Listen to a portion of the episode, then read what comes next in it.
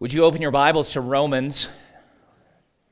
First chapter, once again, we began this new series last week, and we continue today through the second half of chapter 1. And I'm so thankful that we are finally here. I'd like to read Romans 1 16 through 32. We'll take a couple of minutes here. I invite you to follow along as I read this portion of God's Word. This is the Word of the Lord. For I am not ashamed of the gospel, for it is the power of God for salvation to everyone who believes, to the Jew first and also to the Greek. For in it the righteousness of God is revealed from faith for faith, as it is written, the righteous shall live by faith. For the wrath of God is revealed from heaven against all ungodliness and unrighteousness of men, who by their unrighteousness suppress the truth. For what can be known about God is plain to them, because God has shown it to them. For his invisible attributes, namely his eternal power and divine nature, have been clearly perceived ever since the creation of the world in the things that have been made, so they are without excuse. For although they knew God, they did not honor him as God or give thanks to him but they became futile in their thinking, and their foolish hearts were darkened. Claiming to be wise, they became fools and exchanged the glory of the immortal God for images resembling mortal man, and birds, and animals, and reptiles. Therefore, God gave them up in the lusts of their hearts to impurity, to the dishonoring of their bodies among themselves, because they exchanged the truth about God for a lie and worshiped and served the creature rather than the Creator, who is blessed forever. Amen. For this reason, God gave them up to dishonorable passions. For their women exchanged natural relations for those that are contrary to nature. And the men likewise gave up natural relations with women and were consumed with passion for one another, men committing shameless or shameful acts with men and receiving in themselves the due penalty for their error. And since they did not see fit to acknowledge God, God gave them up to a debased mind to do what ought not to be done. They were filled with all manner of unrighteousness, evil, covetousness, malice. They are full of envy, murder, strife, deceit, maliciousness. They are gossips, slanderers, haters of God, insolent, haughty, boastful, inventors of evil, disobedient to parents, foolish, faithless, heartless, ruthless. Though they know God's decree that those who practice such things deserve to die, they not only do them, but give approval to those who practice them. Let's pray together. Our God and Father, we thank you for your word. There are portions of it, such as this, that are particularly difficult for our hearts, and the difficulty reveals the natural rebellion that lies within us. We want to be our own gods. We want to be the masters and rulers of our own fate. But in your kindness and in your love, you confront that kind of deadly arrogance and delusion and bring us face to face with your glory, your majesty, your power, and your sovereignty. And we ask that on this day, as we open your word, that you would open our hearts and by the power of the Holy Spirit, you would illuminate our minds where they have been darkened by our own sin and rebellion, where you would empower our wills where they have been deadened and anesthetized to your spiritual work. And would you awaken our hearts from that spiritual sluggishness and stupor that not only keeps us from knowing you as you ought to be known, but keeps us from worshiping you and serving you and believing in you as we must.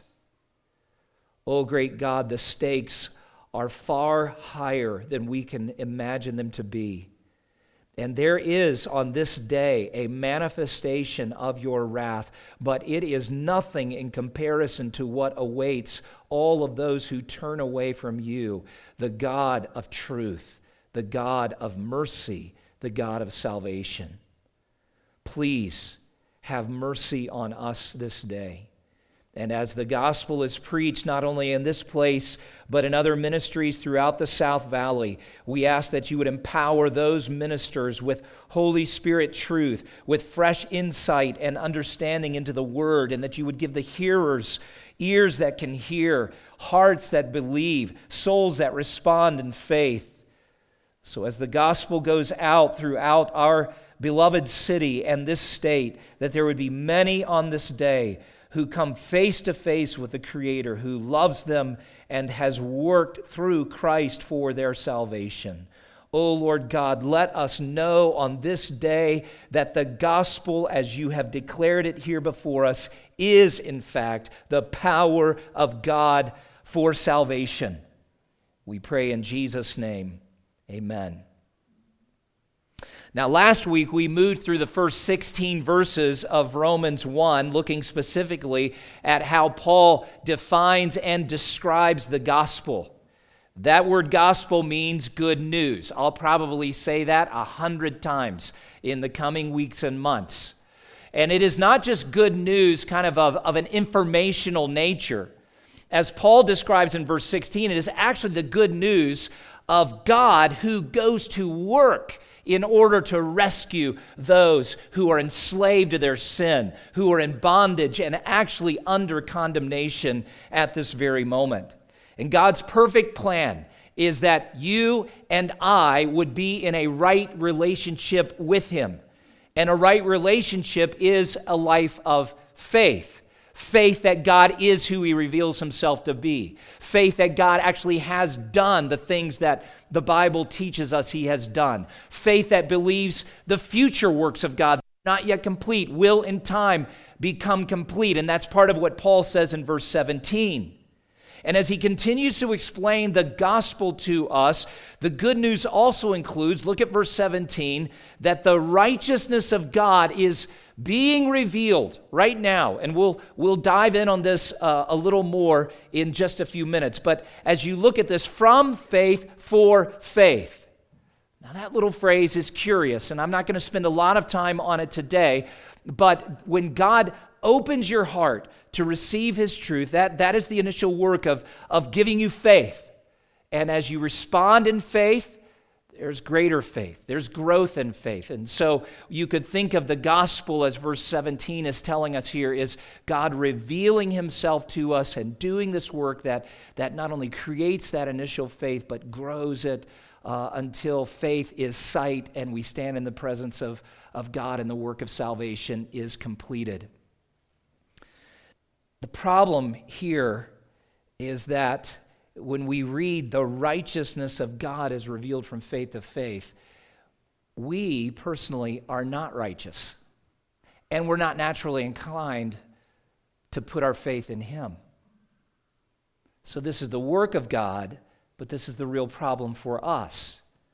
Now, if we had time, and if you were willing, you know, to remain here for about three hours, maybe four, we would actually work all the way from Romans 1.16 to chapter 3, verse 20 but you're not willing, and neither am I. And that's no criticism of your spirituality or mine. I mean, I'm already hearing little ones in the back room like begging for mercy.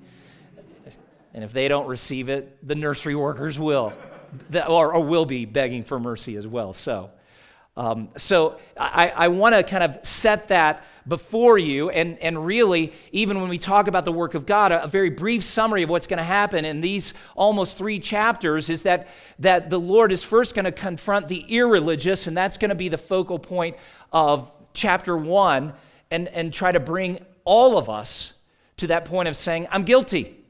And then in chapter two, he's going to speak to the very religious the, the Jews in particular in Paul's day, but that would include other really religious committed people, but they're committed to a different kind of gospel or a different one altogether. And in, in bringing people like us to that place of saying, I'm guilty, I'm not righteous as I ought to be, whether you are irreligious or religious, it is, it is with a view of, of understanding God's righteousness. But the problem is, you have to reach the place, first of all, where you say, I'm not righteous. We, we think we are, we think we're politically enlightened or philosophically enlightened or religiously enlightened so that we, we feel we have a kind of righteousness. But where God is going to use Paul to press this thing all the way to chapter 3, verses 19 and 20, is to close every mouth, stop every argument that we might raise against him to try to say, Well, I'm righteous in this way, I'm righteous in that way, I'm righteous in another way. And God is saying, No, you are not. And until we are willing to close our mouths in an acknowledgement that we're unrighteous, we're not actually ready to hear the really good news, the gospel. So that's where Paul is running. Now, the, there's a beautiful image that I, I just kind of want to set before you and say, you see that far distant peak there? Eh, I don't know what this peak is, by the way. It's just a great picture that helped illustrate it. Anybody recognize that perchance? Uh, a, a, little aside, I, I sent out a little um, newsletter to friends several years ago about our transition to Utah, and many of them had supported us by prayer and financial gifts and this and the other. And I just grabbed a shot similar to this, beautiful mountain scenery. Next thing I know, a friend of mine back in Greenville was like, hey, that's such and such a peak. I've been there. And I was like, oh, wow. Well, cool. So if, you've, if you've been there, um, just still roll with me. That peak is in the distance. And if you kind of look down to the bottom right of the screen, there's a darker valley and even some clouds hanging over it. And I'm just telling you right now that the rest of this message is going to be fairly dark and cloudy, and next week too. Because God is going to lead us to that place, as I said just a moment ago, where we're all like, guilty. Every mouth has to be stopped. As Paul writes, the whole world is accountable to God. But some of us, even right now, are saying, mm, not so sure. And I'm just asking that you would open your heart to God's message. Now, overview again, we're still high level. What is God's work? And, and this is the really good news uh, where God is going to lead us to that place where He describes His, his work of justification. That is where He, as judge, legally declares repenting sinners to be righteous for Christ's sake, not for works that we do but for Christ. Then the second part of, of this gospel is the work that God does to sanctify us, that He really does progressively, day by day, make us more holy, more holy, more righteous. I mean, you really can grow in this thing, but it's God's work. And then finally, his work of glorifying us, or glorification, you sometimes hear people say. And that is when this work is done. We're in the presence of God. So it's either after your death or after the return of Christ, which is a future event. And the transformation of righteousness is complete. And both internally and externally, you and I will be righteous. But at this moment, we're not there yet. Some of what we will consider today is actually dark and disturbing. And some of what we need to set our hearts on today and even next Sunday is unpopular in our present culture.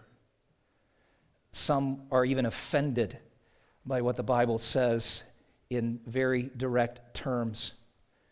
And many of us find offense because we feel somehow we are enlightened, that we are more progressive, you know, than our parents or previous generations. But I say to you again, there really is no good news there is no gospel unless we first consider the desperation and brokenness and deadly nature of our condition, or the two terms that Paul uses ungodliness and unrighteousness. So I want you to see, first of all, in this text, that, that God is revealing his righteousness. Now, when we speak of God's righteousness, there, there really are three particular uh, aspects of that, or, or even uses, we might say. And when, when Paul says he is revealing this to us, he's making these things known to us. Many times people feel like, well, where is God? Why does he hide himself from us? Well, he actually isn't. He's speaking in all kinds of ways, even at this very moment.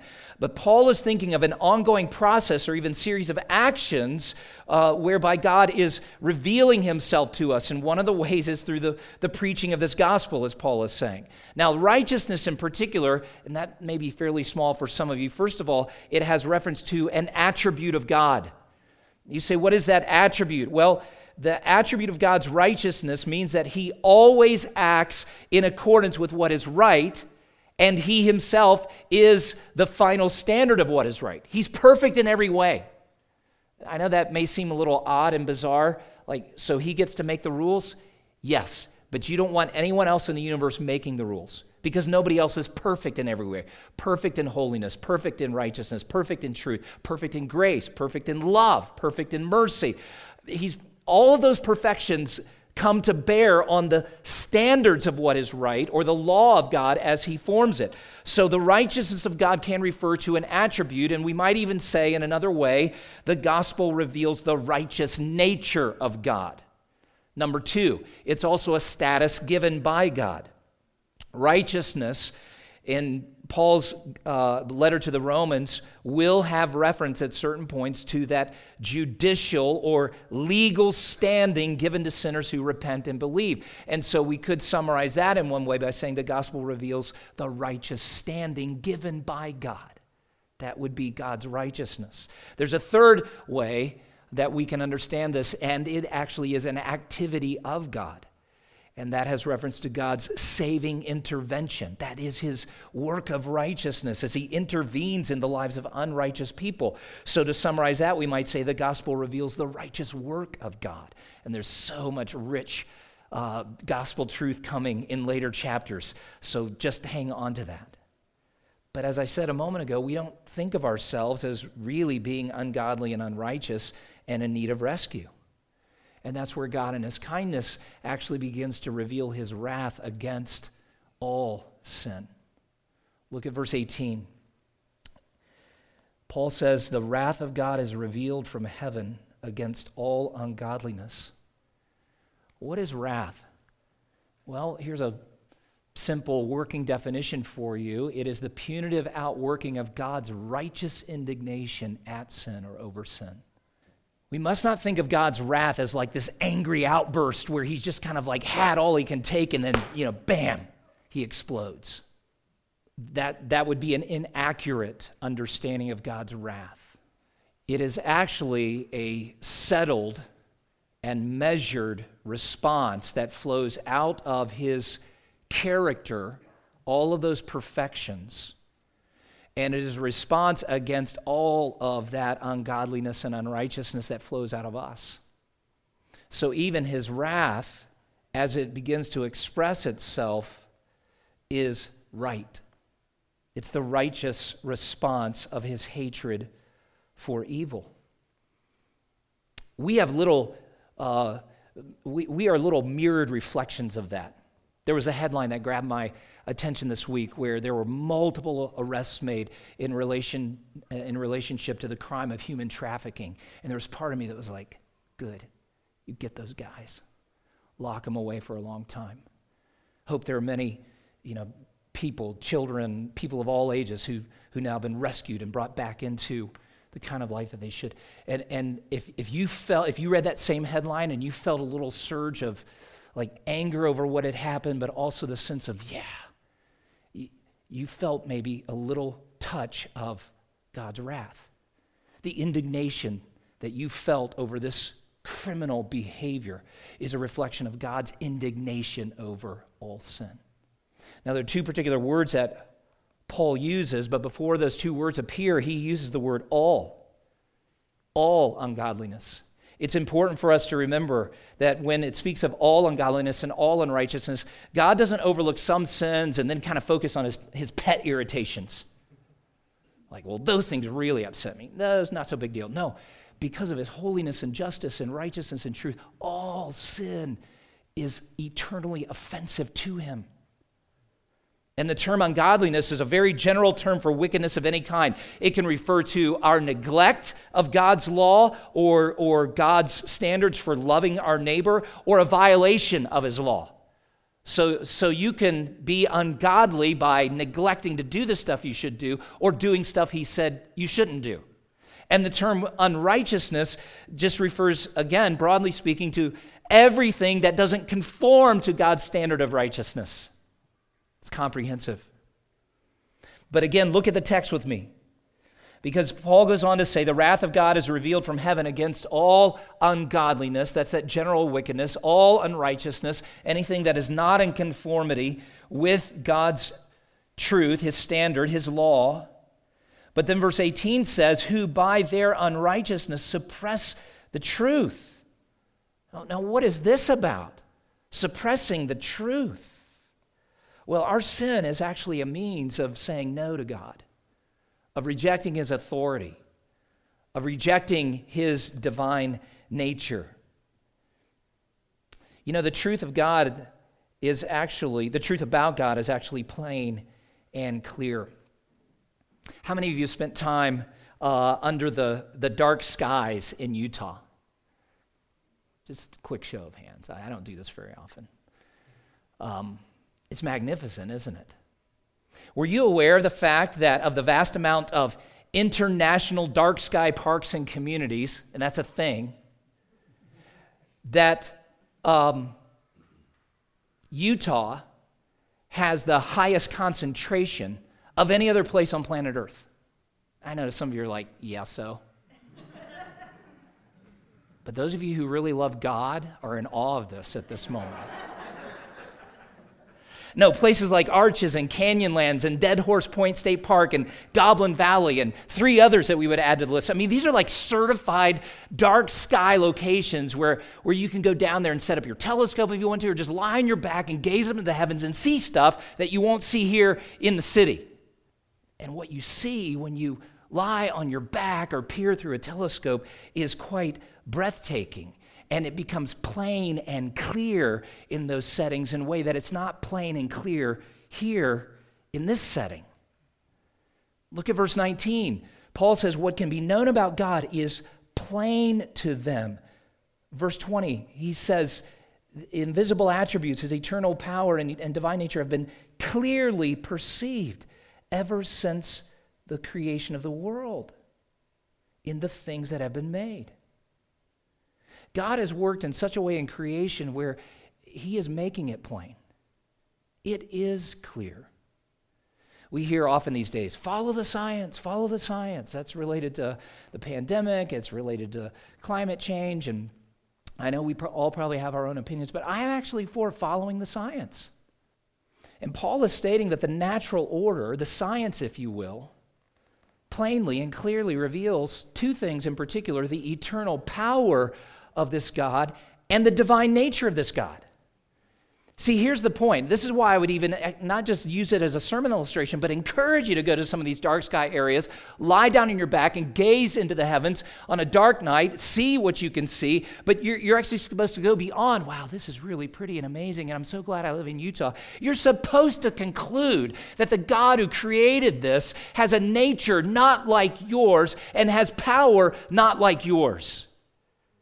You're supposed to dissect a frog in high school biology and conclude a God of eternal power and divine nature has put this little animal together. You're supposed to look at gecko feet and bat wings and horse leg bones and conclude a God of eternal power and divine nature created this. You're supposed to examine a strand of DNA and say, there's no way this came together by random chance. A God of eternal power and divine nature created this. It's clear, beloved. It's plain. But there's something else going on here. And that's where Paul brings this kind of evidence, if you will, like an endless list of eyewitnesses called before a judge and jury. The evidence from nature testifies against our sinful, blinded hearts because we are willingly blind to these things. And it really does leave us without a defensible position when we say, There's no creator God. I'm not accountable to some higher being. And the truth is, we are just like these people described in this text, not just without excuse, but we're truth suppressors. Because when it comes right down to it, many of us would rather have our sin than be responsible to the God who created us. But I want you to notice where this suppression of the truth leads us. See, we're, we're without excuse. His invisible attributes, uh, uh, his eternal power, divine nature. I mean, it's all evident when you're staring into the night sky like that, and, and many other things. Plain to them, clearly perceived. We're without excuse, but, but there's progression. Look at verse 21 with me. Again, Paul writes, For although they knew God, they did not honor him as God or give thanks, but they became futile in their thinking and their foolish heart was darkened. Do you see? That is, that is a downward spiral or decline. And if you actually do go out on a dark night and gaze into the heavens and scoff at God, and you don't pause to give him thanks, do you know where that's going to lead, lead you next? Futile thinking. It's going to lead you into greater darkness without excuse, but that leads us to being people without light. When Paul writes that thinking becomes futile, it, he's actually referring to a, a condition of incapable of producing results. It doesn't mean there will be no results ever of any kind. It just means that you're going to continually come up short as to where the results of your thinking might have been. Foolish hearts, they're void of understanding. And sadly, he says, we're darkened, reaching a point where they are unable, because they are unwilling, to perceive. My grandmother had a, a condition that many of you are familiar with. Some of you may even be treating it, and hopefully early enough, but glaucoma. I remember my grandma, this is my mom's mom, was always putting eye drops in her eyes. And I remember when she first described this to me, the scary thing uh, was that this is a condition that creeps up on you. You don't feel it, you don't really experience it when it is setting on, but it's a condition that damages your eye's optic nerve. And it gets worse and worse over time. It has to do with the buildup of pressure inside your eye and the increased pressure in your eye, which the technical term, I read this, intraocular pressure. But that will eventually damage the optic nerve, even though you are unaware of it, and it can lead to blindness if, if it is not treated. So, all the more reason to get your annual eye exam, right? It's very serious. And what's alarming about, about glaucoma, as I said, is that you won't feel the trouble you're in initially when, it, when it's really beginning to unfold. And if you finally go to your eye doctor who examines you and tells you that you have a condition that will lead to blindness, you would be a fool to say, But I can see fine today. My eyes don't bother me. Nothing hurts. I don't have any symptoms that make me uncomfortable. You know, that, that is a response not unlike what is unfolding in verse 22. Claiming to be wise, they actually became fools. They think they're full of enlightenment and, and good uh, learning and sense, but God says, no, they're actually devoid of good sense. They're void of any uh, sober judgment, without excuse, without light, and that ultimately leads to this condition of without wisdom. It's at this point that there is a catastrophic exchange, as I'll describe it. And you see it appearing, first of all, in verse 23. Look at this. Three times the term exchange is used in this first chapter. First of all, they exchange, we as rebellious, ungodly, unrighteous people, exchange the glory of the immortal God for images. Images resembling mortal man and birds and animals and creeping things, but at the end of the day, they're not the real thing. So we've not only turned away from God Himself, the, the Creator, who deserves our, our worship and our honor and our gratitude, but now we, we turn to images, to icons, if you will. Wouldn't you think it odd if after the service today you said, Hey, do you have plans for lunch? And I said, Yeah, I do. Having lunch with an old friend named Joe. And you said, Oh, wow. Tell me about Joe. And I said, Well, I've known him since I was a boy. I mean, we, we've spent lots of time together. And um, he's very dear to me. And then as we continue to talk, you're like, well, I'd like to meet Joe. And I'm like, well, great, he's in the car. You want to go meet him? And you're like, that's kind of odd. I thought he would have been in church, but maybe he's been waiting patiently for Danny in the car. And I take you out to my car and I introduce you to Joe, and it's my G.I. Joe from when I was a boy. And you'd be like, you know, where's the hidden camera? Like, is for real? And I'm like, oh, I'm very serious. And, and you would look at this icon and you'd look at me and, and if you were polite, you might just walk away. if you're the confrontational, loving type, you might be like, uh, Danny, we are going to the hospital right now. You've lost your mind. Or you might even say, What about Kristen? And if at that point I said, Who? He said, Your wife, you know, your better half, that, that attractive lady sitting right there in the second row. What, why wouldn't you go to lunch with her? oh, I, you know, I, I gave her up a long time ago. G.I. Joe is where it's at. I mean, such action on my part would demonstrate that I've actually become a fool. I've exchanged the glory, the weight of a, a real relationship with the one who is my better half for a relationship with something that's not even living, real. But, beloved, that's what we do in our sin every day when we suppress the truth by our sin and we walk away from God and, and we take up icons and images and make those the objects of relationship and worship. Now, here's the great sadness, we'll come back. There, there are two more parts of this exchange. Well, let me go ahead and put those out there. Verse 25 there's an exchange uh, of the truth about God for a lie, and then there's the exchange of natural relations for those that are contrary to nature. So, three aspects of this catastrophic exchange that Paul is referring to here, but here's what I, I, want you to see. And this is God's righteous response to our rebellion. And this, this is what ought to make every single one of us tremble. Because if you tell God no long enough, no, I don't want you, no, I don't believe in you, no, I reject you, no, I, I close my eyes to the evidence in this world all around me, no, no, no, no, no. Look at verse 24. God gives us up or surrenders us to the impurity that we've loved more than we've loved Him. Paul says, Therefore, God gave them up in the lusts of their hearts to impurity, to the dishonoring of their bodies among themselves.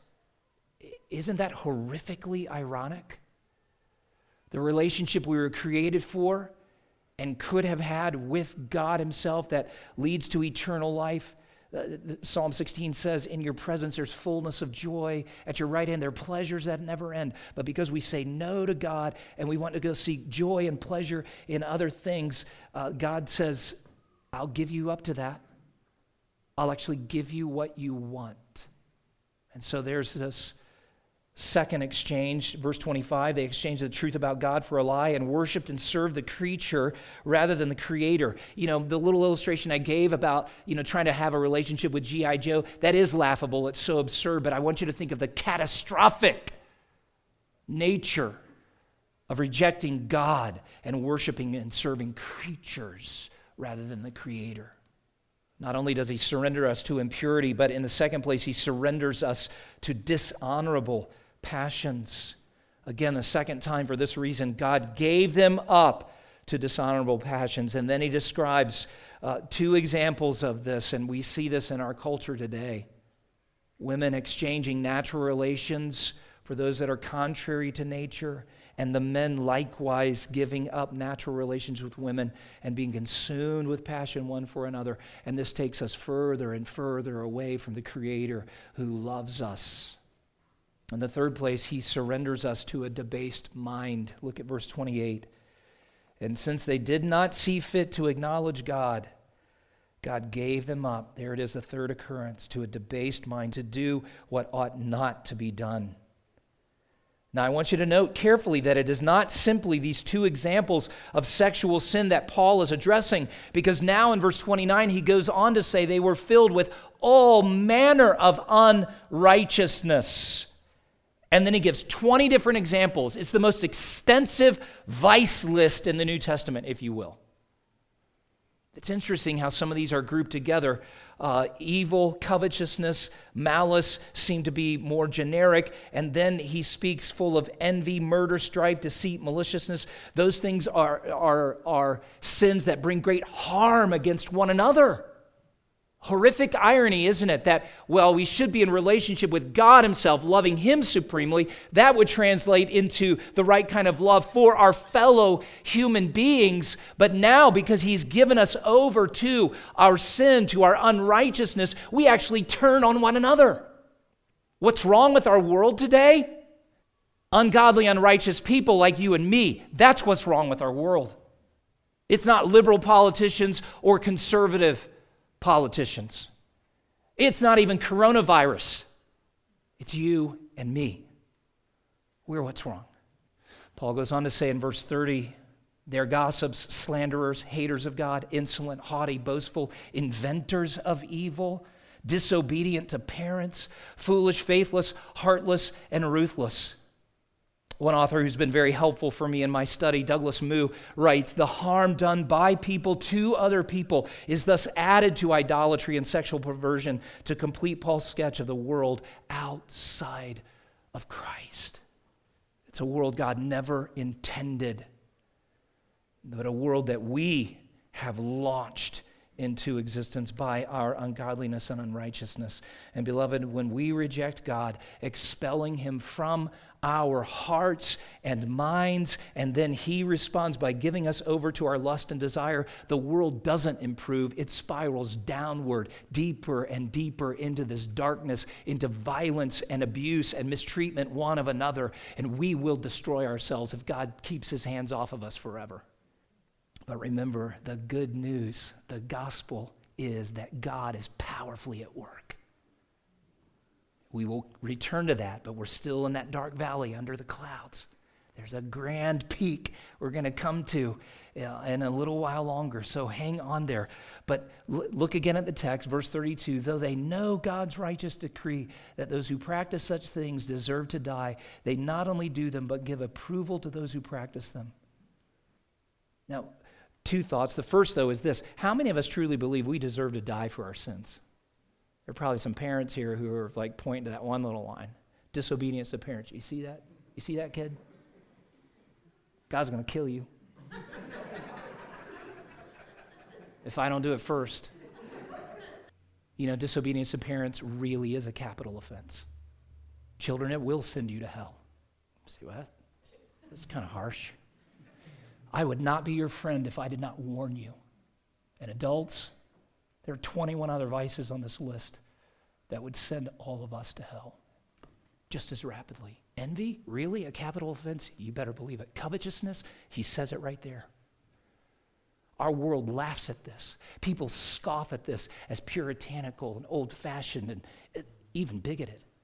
But God says, I love you too much to let you descend deeper and deeper into this, into this abyss that will ultimately land you in the fires of hell forever. Please turn away from your sin. Will you? Here's a second thought, and you, boy, do we see this. The main strategy for quieting the conscience is not only to persist in such sins, but to actually eh, to actually recruit others to it, to approve of it. And if we get enough of us together and the majority says, this isn't sin, this isn't destructive of us, then we all feel good about ourselves for a season. And beloved, when our legislators propose laws or a president uses the power of executive orders to make ungodly, unrighteous behaviors and lifestyles legal, we ought to tremble and fall to our knees in repentance and begging God with tears to show mercy to our fellow image bearers, because that's what human beings are. It's not a time to, to be outraged and say, well, he's not my president, or, well, I voted for him, but I really am disappointed that he did this. Listen, th- this, this kind of, of step on the part of humanity pushes us further and further from God, and it may temporarily soothe the conscience, but it does nothing to alleviate the real guilt all of us are under and the condemnation that, or the wrath that is presently being shown, and the great eternal wrath that will come. And if you find yourself looking at a, a list of vices like this, going, Well, I know I'm not perfect, but I don't do that stuff. Oh, God have mercy on your soul. You might want to skip the next couple of weeks when we go to chapter 2, because God's got your number. Again, Douglas Moo writes It is this judgment of the world that the present infliction of God's wrath I, I may have not have made this clear. So let me just pause for a moment make this clear. When you see these vices permeating culture, it is the initial wave of God's wrath. God's righteous wrath includes giving us over to our sins. It will culminate in the eternal torment of hell forever. But this first wave that we see wrapped around our world right now, this is God issuing that first warning, if you will. There's wrath now, wrath is coming. So Douglas Moo writes It is this judgment of the world that the present infliction of God's wrath is intended to reveal. For the present experience of God's wrath is merely a foretaste of what will come on the day of judgment. Furthermore, what both the warning of wrath to come and the present experience of wrath demonstrate is the sentence of condemnation under which all people outside Christ stand. That ought to be shattering to us, shattering to the point where we would beg God to have mercy on our family members and friends, on ourselves, as we find ourselves in these particular evidences of rebellion, of suppressing the truth of God, and even experiencing His wrath. And, and I actually wrote this into my notes as I was coming through this over the last couple of days. I, I just am brought to this place uh, of crying out, Who will save us from the wrath of God that's already on us? And who will save us from the wrath of God that is yet to come? That little phrase, God gave them up or surrenders them, is used one other time in Romans. Do you know where it occurs? Turn to chapter 8. Sometimes people say it's not fair that God did this, but what we're about to read is not fair either. In Romans 8:32, we see this little phrase occurring again, but what a different context and point. He who did not spare his own son, but gave him up for us all. How will he not also with him freely give us all things? Do you know 2,000 years ago, God surrendered his son, surrendered his beloved son to the gross miscarriage of justice in Caiaphas' court, surrendered him to the Roman mocking and scourging, surrendered him to the horrors of Calvary's cross surrendered God the Son to be the sin bearing, curse bearing, wrath bearing sacrifice for ungodly, unrighteous people like you, like me. He gave him over to death. And in giving him over, he opened the path to life, freedom, forgiveness. And in 1 Corinthians 6, verses 9 through 11, Paul writes to those saints, but out of the same powerful gospel truth that God did not spare his own son, but gave him up for us all.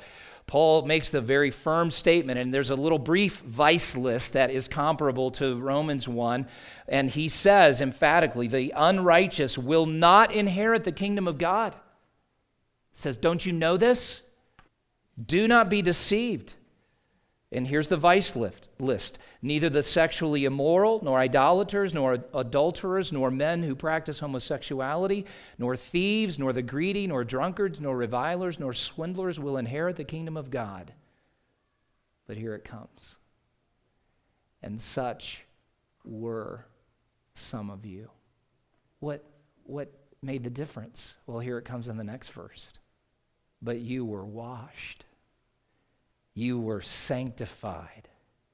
You were justified in the name of the Lord Jesus Christ and by the Spirit of our God. And there's our hope. Who will save us from the present wrath and the wrath to come? The answer is clearly and undeniably and singularly the Lord Jesus Christ.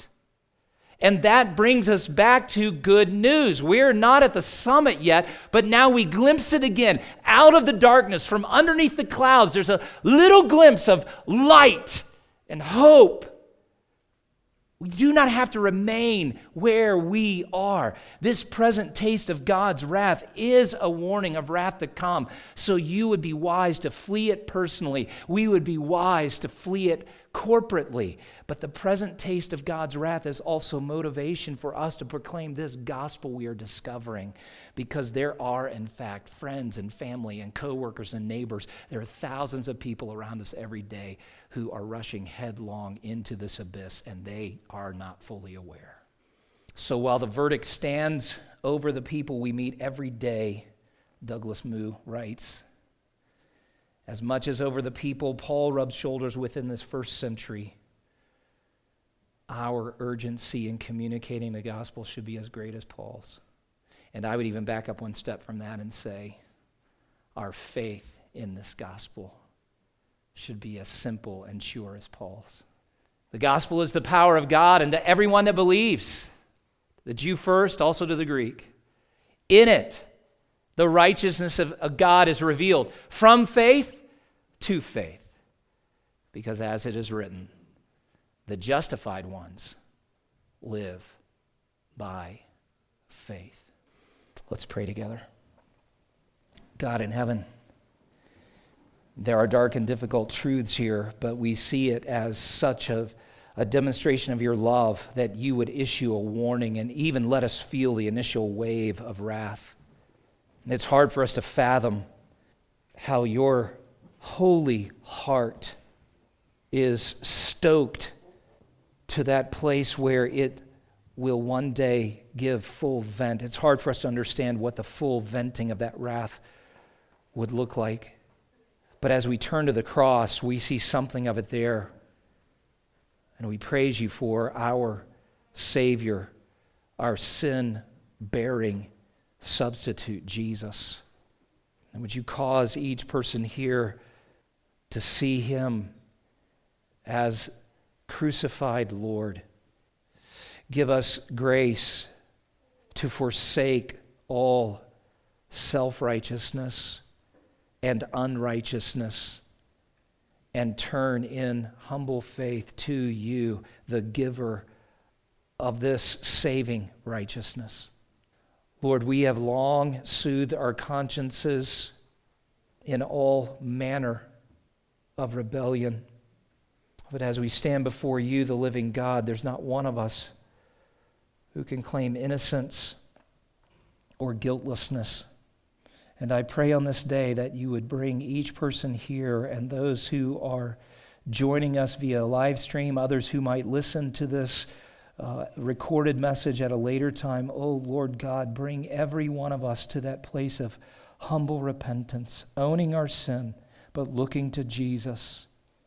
And while it may be true that some at this moment have been given over to impurity and dishonorable passions, our hope is that you gave Jesus over to the cross. And because of him, we may know the power of your washing the glory of your justifying and the beauty of our progress in being sanctified. Oh, Lord God, let us know personally, let us know as a church family, let us know as a city the power of God Almighty for salvation. As you remain in a spirit of prayer for a moment, I want to extend this word of invitation. If you are here today saying, I've never considered these things before and I am in trouble, I see that I am an unrighteous, ungodly person and I do tremble to think of what might await me on the other side of this life. I must talk to you, Danny. I must talk to somebody or know more about it. I wonder, and I'm going to ask you to keep your heads bowed and your eyes closed because I don't want to embarrass anyone right now. But is there someone here who would say, You've just described me, Danny? Could we talk at a later time? Would you just raise your hand that I could see that and we will find a time to talk? Yes, thank you. We can talk right after this service. We'll find a little quiet corner here if that is convenient for you or we can set up a time to, to meet later in the week. But it'd be a great pleasure. Anybody else? I suspect that many of you are thinking of friends, family, loved ones, coworkers who, who you, you see under this darkness and spiraling downward.